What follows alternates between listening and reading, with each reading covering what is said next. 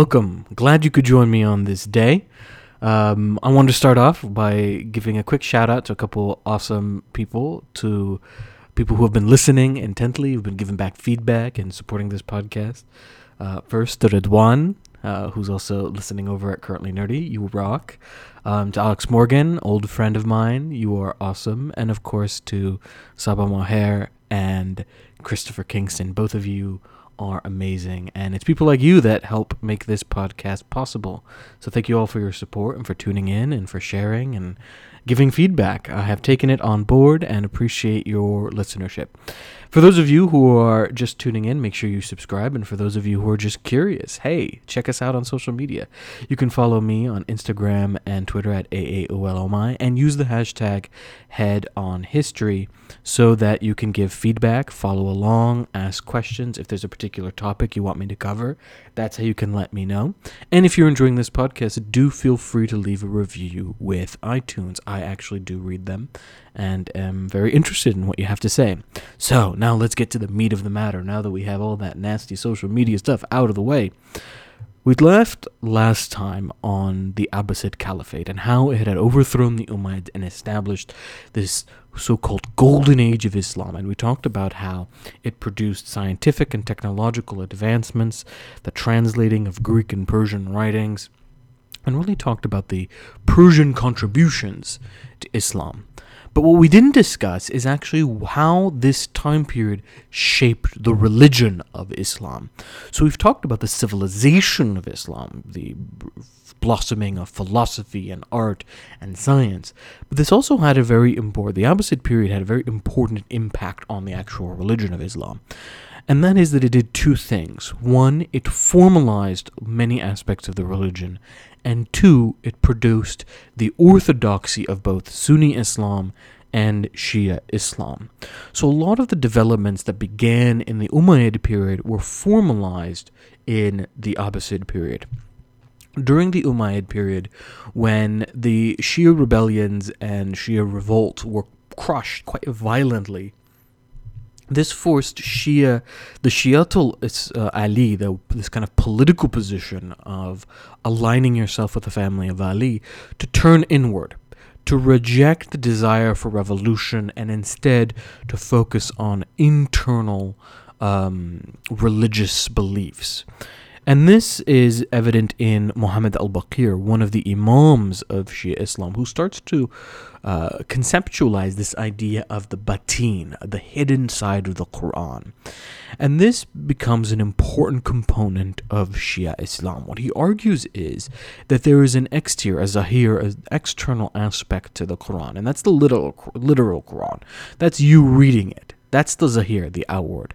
But there is an internal hidden meaning to each of the verses known as the batin, and this can only be interpreted by the imam.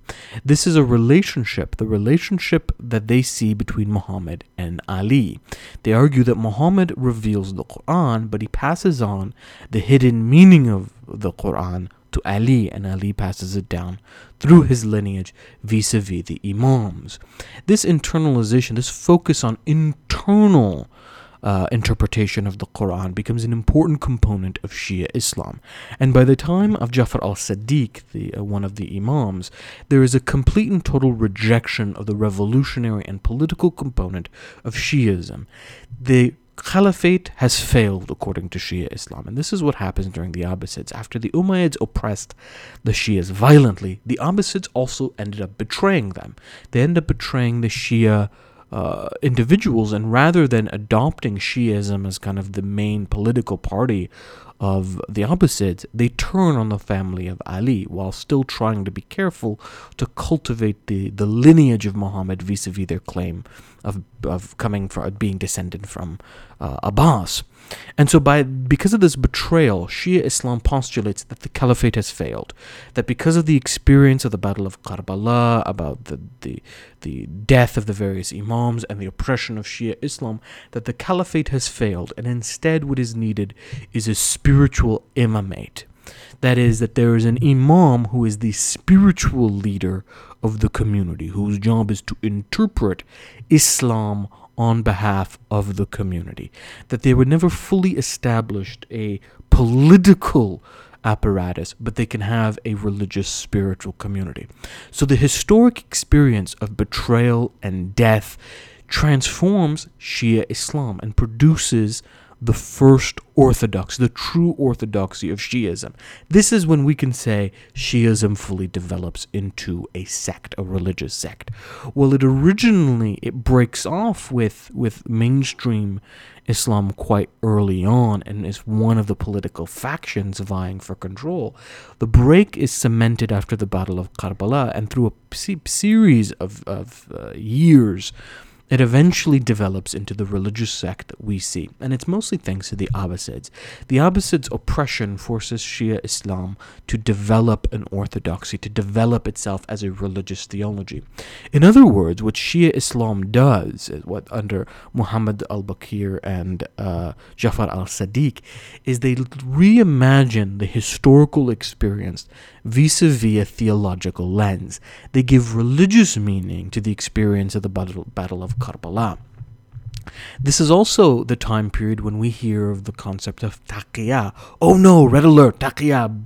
You know, Islamophobes all the around the world, their ears have perked up because Ali just said taqiyya. If any of you have ever been on Twitter, um, and if you ever try to have a conversation about Islam or try to correct any type of freaking, mm, you know, misunderstanding, one of the things that that these what I call Wikipedia warriors will do is they immediately go, "Oh, taqiyya," and that's their way of basically shutting down anyone who's having a conversation about Islam or saying something that they disagree with, being able to hold on to their, you know, prejudices without ever to facing any sort of facts. It's actually quite interesting. We'll talk about taqiyya in season two, but also how it's been used in ways that really reminiscent the anti-communist and anti-Semitic language of, of the 20th century. But anyways, taqiyya, which right-wing nut jobs basically uh, you know, use to accuse all Muslims of lying, actually only means concealing your deeply held beliefs.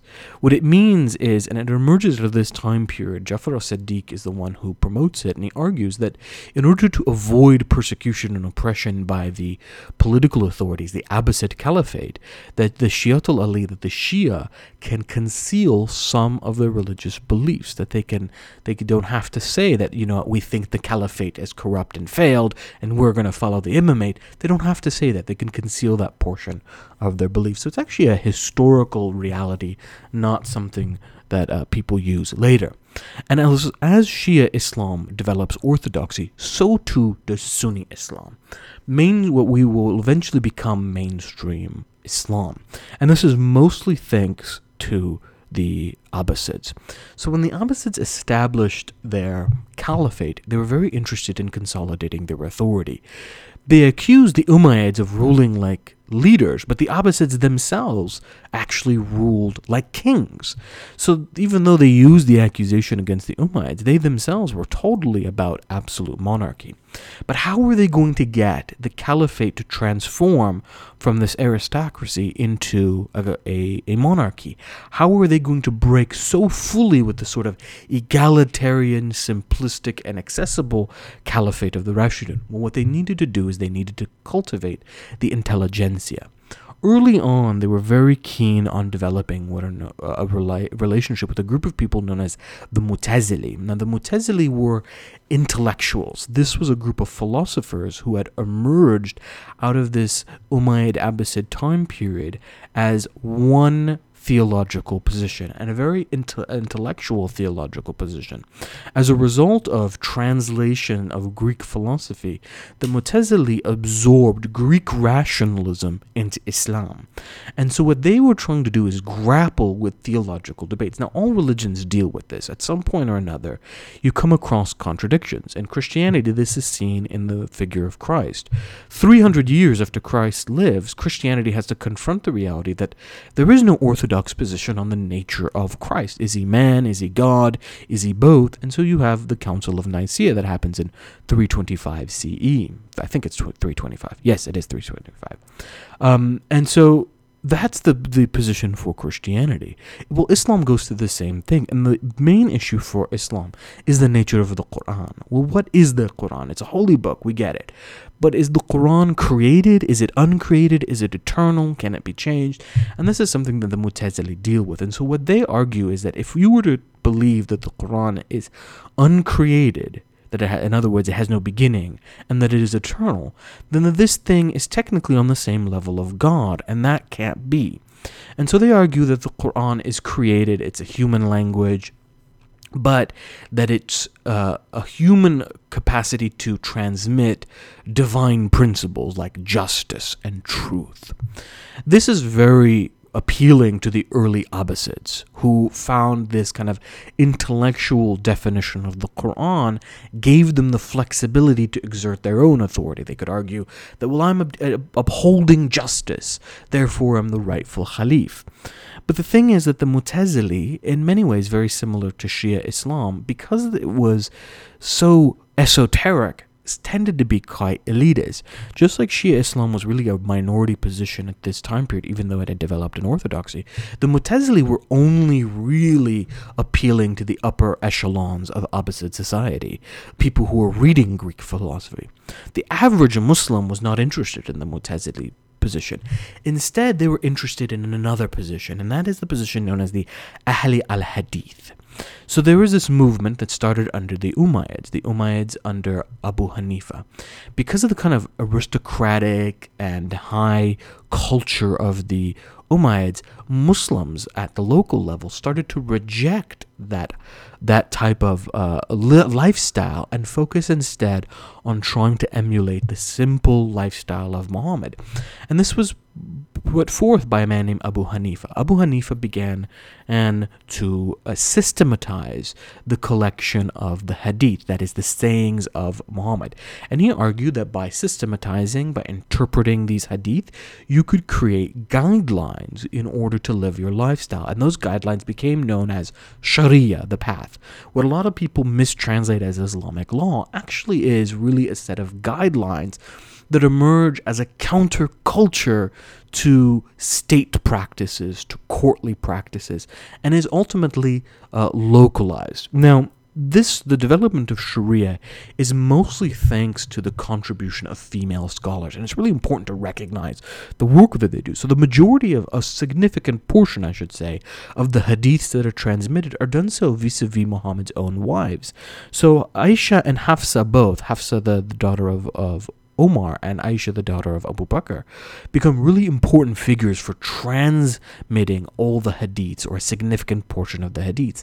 They teach about Muhammad, they teach about the, they interpret the Quran, and that transmission becomes the core of Sharia. We also have other figures like Fatima al-Bataiya. Bataiya was a, such a famous scholar of the hadiths that she actually taught in Muhammad's mosque in Medina. These scholarly women were known as the muhaddithat. These, that is, women that were uh, transmitting hadiths. And so these women, what they had transmitted, becomes systematized under Abu Hanifa. However, there's a group of students under Abu Hanifa that breaks away from him. And this becomes known as the Ahli al Hadith, the people of the Hadith. And they emerge in the Abbasid period as rejecting some of Abu Hanifa's principles. Abu Hanifa argued that you simply needed to emulate Muhammad. And for those areas where Muhammad in the Quran didn't have an answer because life, you know, life is complicated and Islam had grown so rapidly and it was experiencing new realities that you could use the principles of justice and interpretation to come up with guidance. The Ahli al Hadith reject that. They go, no, no, no, you can only follow the hadiths and Muhammad, and you have to have a very strict and literal interpretation. This group uh, was led by a name uh, uh, by led by a man named Ahmad ibn Hanbal. Ahmad ibn Hanbal goes on to found what eventually becomes known as the Hanbali school of thought. But the Ahli al Hadith are interesting. They're quietist. They're not interested in politics. They do set up a very clear uh, acceptance of the caliphate. They say the first four caliphs, the Rashidun, we accept all of them. They were rightly guided. We owe allegiance to the current caliph, whether he's a good caliph or a bad caliph. We are not going to uh, rebel against them. Instead, we're going to practice Islam in a simple, honest, Puritan fashion by emulating Muhammad to the best of our abilities, and we're going to stay away from uh, politics. This became very appealing. And so at some point, the Abbasid caliphs shift from owing their allegiance to the Mu'tazili to owing their allegiance to the Ahli al Hadith. They start to adopt and patronize these new Ahli al Hadith because they were quietist and because it offered them some form of legitimacy. This time period where they kind of shift back and forth is known as the mihna or the interrogation. And it's the first time period in which there is kind of persecution uh, for people's beliefs and practices. The Abbasids got involved directly in religion, religious debates, and try to produce an orthodoxy. Because if they can consolidate religious beliefs and practices, then they can also consolidate their own power, therefore giving themselves legitimacy to rule. So originally they start off with the Mutazili and they suppress the Ahli al Hadith and they even imprison Ahmad ibn Hanbal. They throw him in jail because he refuses to acknowledge that the Quran is uncreated and that it's not internal, that it's human words. For the those caliphs, that was very important for them because it gave them wiggle room, it gave them authority over the Quran. Eventually, they shift over to the Ahli al Hadith because the quietist component of the Ahli al Hadith is appealing to them. It means that they, the religious uh, elite would never rebel against them. And more importantly, because the Ahli al Hadith had popular uh, support. People were able to access what the Ahli al Hadith were saying versus the Mutazili, which were elite philosophers. And the Ahli al Hadith also had an important position on the Quran. They said that the Quran is uncreated, that it is eternal, the Word of God. The one cannot see God, but every time the Quran is recited, you can hear God. And that is becomes the sort of immanent experience of Islam, the, the experience of divinity uh, immediately accessible. This was super popular with the people. But the Mihna was never fully resolved. Neither the Mutazili nor the Ahli al Hadith end up coming out on top. But what does happen is that the Ahli al Hadith start to systematize the Hadiths, and this produces Sharia. Following the example of Abu Hanifa, the followers of Ahmad ibn Hanbal create their own system of Sharia that is more strict and that is about emulating Muhammad without using any form of personal reasoning. Whereas personal reasoning and personal justification and personal decision making was a very important component of the followers of Hanif, of Abu Hanifa, it was not so under eh, Ahmad ibn Hanbal. And so you had the emergence of two separate schools. The Hanafi school, in which ijtihad, that is personal reasoning, was important, and the Hanbali school, which rejected that.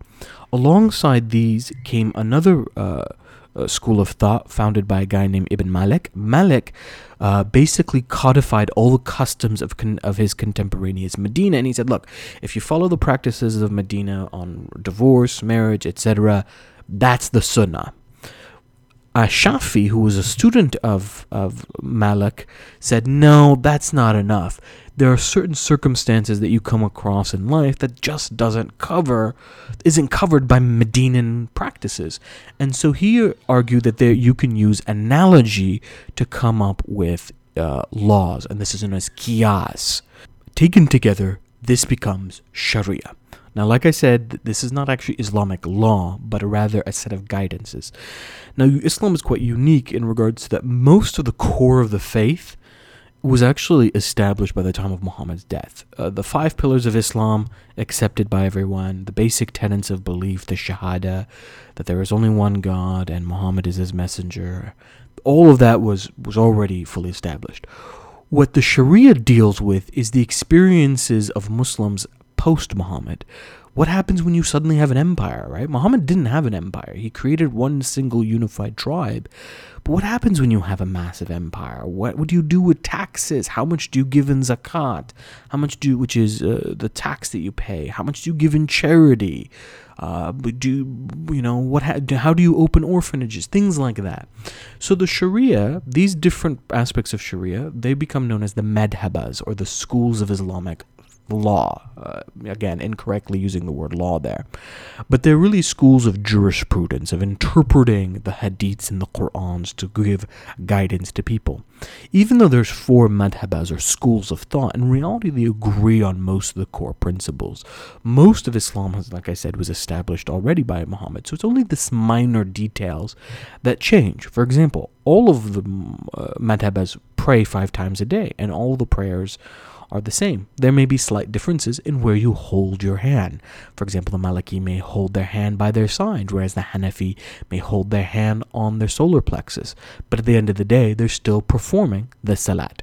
So this is this is really important. That's what the Abbasids provided because of their you know intervention in religion by siding first with the Mutazili and then with the Ahli al-Hadith this helped to create Sharia and orthodoxy. But it had an unintended consequences. Sharia didn't work in their favor Sharia was a rejection of Abbasid courtly culture.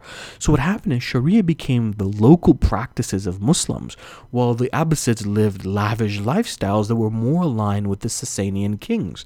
Remember that in Islam, um, there wasn't this uh, concept of a harem. But the Sasanians had a concept of a harem, and so the Abbasids would have, uh, you know, dozens upon dozens of wives in the same in the same way that the Sasanian kings did. So this Sharia became not about enforcement, and this is a key component of Sharia. That Sharia at its heart is not about state enforcement. In fact, it has nothing to do with the state, but rather what it does have to do with is a local uh, localized expressions of Islam, about an internalizing Islam, about how you as an individual or you as a local community can practice your Islam. And the key word here is practice. Islam is very interested in how Islam looks and how Islam is enacted. And all religions kind of deal with this to various degree. There's orthodoxy, which means the official uh, beliefs, there's orthopraxy, which are the official practices. Christianity is very interested in orthodoxy. You have to believe a certain way in order to be Christian. Judaism is very interested in orthopraxy. You have to practice a certain way in order to be Jewish. Islam is a balance of both. You have to have certain beliefs and you have to have certain practices. And because of the Abbasid meddling, both of these emerged as a response to the Abbasids. And they're both a critique of Abbasid lifestyles.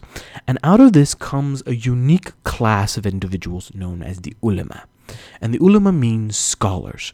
The scholars both simultaneously give legitimacy to the caliph by giving him authority, while also being a check on the caliph's authority, arguing that the caliph at the end of the day is not a king, but only an administrator of the state. He can only administer uh, the Islamic state, and that's it. He has no right over religious dialogue.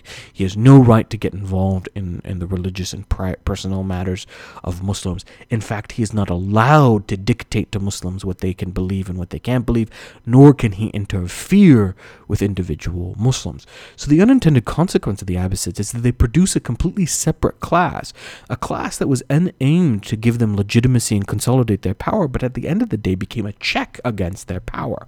The ulama establish both the Sharia as well as the science of history. In an attempt to try to systematize the hadiths, you had to decide which hadiths were true and which hadiths were not. There was so much that was transmitted, and so many people would make up hadiths in order to justify that a new science emerged known as the science of isnad, that is, testimony. So, what the ulama would do is study the hadiths and see how it was transmitted over time, basically creating a link, an evidentiary link, to prove whether a hadith was uh, valid uh, likely, weak, or false. This becomes becomes the basis of modern history, of tarikh. This is how history is done nowadays. And it comes out of actually this religious moment. Western Christianity adopts it. And we're going to talk about how Western Christianity uh, or Christendom and Western civilization adopts this particular historic practice. It's also at this time that the hadiths are compiled into official compendiums, uh, Muslim and Bukhari being the two most famous compendiums of the hadiths. But despite this consolidation, the th- orthodoxy between the Ahli al Hadith and the Mu'tazili isn't actually resolved until the 10th century, when Abu al Hasan al Ashari emerges. This is a, he's a philosopher and a theologian who basically takes a middle position. He says, okay, on one hand, we can accept the Mu'tazili position of rationalism. We can accept that uh, the Quran has a created component. So here's what we'll do. The Quran is uncreated speech, but the ink and paper that it's written on is created. God has certain anthropomorphic qualities. He sees, he sits on a throne, he creates, but he's unlike anything that is truly created. And so this middle position becomes known as the Ashari position. It takes a little bit of the Mutazili, it takes a little bit of the Ahli al Hadith, and that's what becomes adopted into uh, mainstream Islam. And that's what becomes known as Sunniism. Sunniism basically accepts the position of the middle position of the Ahli al Hadith and the Mutazili, arguing that uh, the, cal- the first four caliphs were rightly guided, that the job of the Muslim community now is to check the caliph. The caliph was not to have unrestricted power, but he was only to have power so long as he administered justly, and that individually and as a community, it was the job of Muslims to emulate Muhammad to every detail of his life the way he ate, the way he slept, the way he prayed, and by doing so, you could appear close to God. And that's the that becomes the core of Sunnism. If Shiism is proximity to Muhammad and proximity to God by lineage, that is listening and emulating the lineage of Muhammad vis-a-vis the Imams, proximity to Muhammad by emulating Muhammad's behaviors becomes Sunni Islam or the Sunnah position. This becomes the major contribution religiously by the Abbasids. But there is more. There are actually three cultural centers of Islam during this time period. There's Baghdad under the Abbasids, there's Cairo under the Fatimids, and there's Cordoba under the Umayyads, which eventually becomes a sort of emir- the Emirate of Cordoba. So, if Baghdad is the center of theology, then the Fatimids uh, Cairo is the center of philosophy. Philosophy starts in Baghdad, vis a vis the Bayt al Hikmah that we talked about uh, last week, with the translating of Greek philosophy and Roman philosophy and Persian writings. Philosophy becomes really important, what's known as falsafa. But with theology developing in Baghdad, it's really the Fatimids that continue the tradition of philosophy. Now, the Fatimids were a separate sect of Shia Islam known as Ismailis. Now, the difference between the Ismailis and mainstream Orthodox uh, Shia Islam is the number of Imams that they accept. The Ismailis in 909 establish what is known as the Fatimid Caliphate. What they do is they start in Tunisia, they conquer Tunisia declare it as independent from the Abbasids, and then they move and take over most of the Maghreb or North Africa, establishing themselves in Egypt and in Cairo specifically. In fact, it's Khalif al Muiz that creates the city of Cairo or modern day Cairo. While there is an old city there that can be tied to ancient Egypt, it's actually the Fatimids that uh, create the modern city, and so we have them to thank for that. And what's interesting about the Ismailis is that one, their beliefs are initiatory. On one hand, they believe that there's the religion for the average person, but as you get closer and closer to learning more and their beliefs and their doctrines, you become initiated to a sort of inside order or an internal order or a secret society of sorts.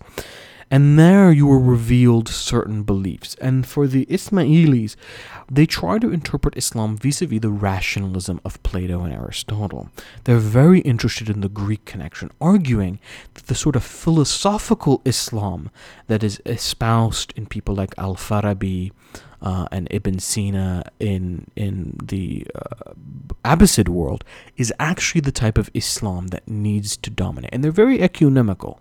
So even though they're the Ismaili and and philosophical Islam becomes the core of the Fatimid world, the Shia Muslims can still uh, reach high rank. Sunni Muslims can reach high rank. Jews and Christians, and this is the same about the Abbasids too. The Abbasids may have been a monarchy, but society was way more horizontal than it was with the Umayyads, who had created a Arab caliph, uh, a sort of Arab society. The Abbasids, if you were Jewish, you could reach very high ranks.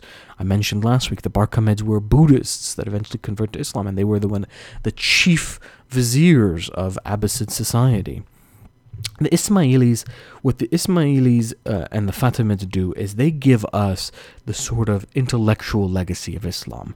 They create the university system that eventually influences Western Europe.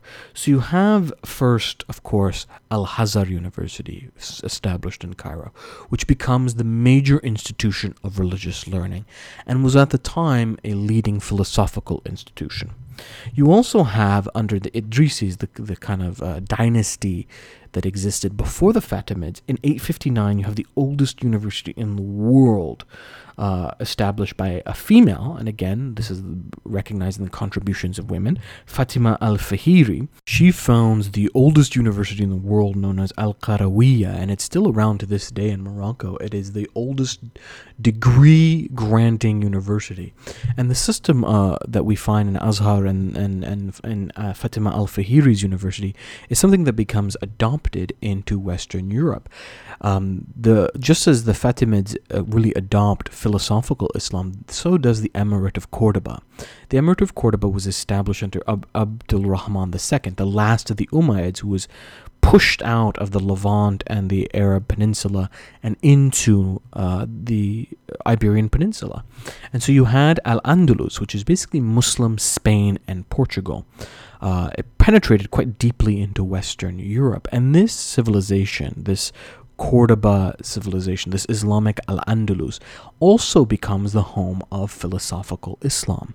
It's a fascinating time period and really corresponds to this idea of a, of a golden age, these three cultural centers, Baghdad, Cairo, and Cordoba, in which Jews and Christians lived alongside Muslims. You had things like running water, you had things like lampposts. Uh, you had things like beautiful gardens and poetry and music and art, and most importantly, philosophy. And the philosophy that emerges in Al Andalus, I think, that is most significant. And we'll talk more about philosophy, Al Andalus, um, in season two, but I wanted to mention as part of the theological developments, the main philosopher that comes out of Al Andalus, or the one that's most significant, I would say, is Ibn Rushd. Ibn Rushd, or known as Averroes in the West. Ibn Rushd really adopts Aristotle's philosophy, and he develops a system, an Islamic concept of rational belief that becomes so important that it is then adopted by later Christian philosophers like Thomas Aquinas and Albertus Magnus. And for anyone who understands the history of philosophy, Ibn Rushd is actually the forefather of secularism. He's the one who takes the system that starts to emerge in the Muslim world, in which you have a ruler, the Khalif, then you have a separate class of people that deal with religion, known as the ulama, and then you have a group of people that deal with the state, known as the viziers. This separation of powers, in which religion is dealt with by ulama, not by the state, becomes institutionalized or formalized in Ibn Rushd's writing, where he uh, kind of connects it with Aristotelian thought. And that really becomes the beginnings of secularism. And later on in. Uh, uh, Christian Europe, Averroism becomes the philosophy that inspires later secularist movements. So we see theological developments in Baghdad, philosophical developments, and uh, the developments of education in Fatimid uh, Egypt. You have philosophical Islam in the Umayyad or Emirate of Cordoba. All of this is great and wonderful, but there is a separate movement that also comes out of this particular time period, and that is Sufism. So Sufism actually starts quite early on, and again we see it under the Umayyads. There's a man uh, known as Junaid of Baghdad who just like the Sunni position, just like Shia position, was in response to the historical experience of the caliphate really failing to live up to the Islamic principles of egalitarianism, then turns inward. He adopts a particular practice of monasticism, of an Islam that doesn't focus on politics or society, but focuses on internal purification. That the heart needs to be purified in order to reach closer to God. And one of the key founders of Sufism is a woman named Rabia. Rabia is a poet, and she writes this particularly beautiful verse that I think encapsulates Sufis, the essence of Sufism, quite well. She says, O God, if I worship you for fear of hell, then cast me into hell. If I worship you for love of heaven, then deny me heaven. But if I worship you for love of you, then do not turn your face from me. And I think this becomes really the core of what Sufism tries to create. It tries to create a simple, mystical interpretation of Islam. This becomes uh, known as tasawwuf, or the internal practices, meditation, God consciousness, trying to live a life so that you're not just emulating a series of practices like the Sunnis do, that you're not just following uh, an imam like the Shia do, but that you truly, in everything that you do, every action, develop a form of God consciousness. And so, while you, the beginnings of the Sufism starts under the Umayyad period, it isn't until the Abbasid period that it becomes formalized as an established movement, and that is a movement that rejects the debates of the Mu'tazili and the Ashari and the Ahli al Hadith, that rejects the kind of orthodoxy of Sunnism and Shiism, while definitely linked to Sunnism as a sort of mystical branch of Sunnism, they still practice the five pillars of Islam. They're more focused not on the kind of systemization of Islam, but rather the internalization of Islam, of creating what's known as uh, God consciousness. This is often known as ihsan or perfection. That is to live life as if you see God. Uh, live life as, even if you don't see God, knowing that He sees you.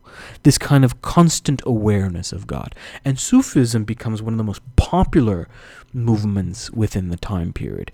It becomes the grassroots movement. It becomes the populism of Islam because it's easily uh, practiced. It's not focused on this kind of educated learning that's needed for Sunnism, nor is it, you know, this focus on esoteric interpretation that we see in Shiism, nor is it the high minded, uh, philosoph- rationalist view of the Mutazili or the philosophical look of the philosoph.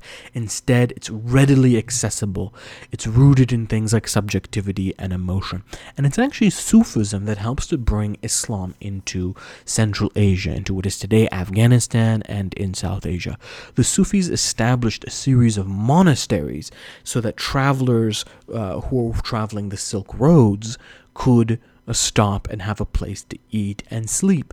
And it's because of those monasteries that the populace starts to convert to Islam vis a vis their charity work and their promulgation, kind of contrary to the myth of uh, spreading by the sword. These are the major developments under the Abbasid period. I know we've talked about so much for this uh, episode, but there was a lot to unpack. If you feel like you're missing something, don't worry. We're actually going to go back in season two and look much closer at things like Sunniism, Shiism, Sufism, the development of Sharia, philosophical and cultural Islam. But I wanted to, uh, you to at least understand the major theme before we go in depth in season two, and that's and the major theme is that the Abbasids take what happens and starts in the Umayyads and they formalize it, they institutionalize it, and that is what produces orthodoxy. And contrary to kind of um, the discussions that you often hear about Sharia and orthodoxy, this isn't state sanctioned. It actually develops in response to the state. I know there was a lot to cover. I'm just going to give you some book recommendations and we are going to call it a day. If there's anything that seems unclear or you want me to go over again, be sure to tweet me or Facebook message me. Use that hashtag, like I mentioned at the beginning of the podcast, uh, because season two will be coming up and we're going to be going more in depth, but thematically. Rather than doing this kind of chrono- chronology of Islamic history, we're going to take a theme, the hijab. Uh, jihad, sharia, and we're going to do a in-depth look at it. So here are the books that I'm going to recommend now. I got to be honest, the books that I'm recommending are probably in my top 10 favorite books. There's uh, no, I won't say that, but they're probably some of my top favorite books. These are the ones that I'm recommending. Up until now, I've given you books that are good, that I've read myself and gone, oh, these are really good and accessible. But some of these books that I'm about to present are actually books that I ha- reread myself quite frequently because they feature in my own research and stuff. So, first, I'm going to recommend uh, God's Crucible Islam and the Making of Europe by David Levering Lewis, who is a professor over at NYU. He's a Pulitzer Prize winning, he's like one of the top writers in the field, a brilliant, brilliant historian. Also, did a great history of W.D. Du Bois uh, for anyone who's interested. Um, but he, his book, God's Crucible Islam and the Making of Europe, is really good.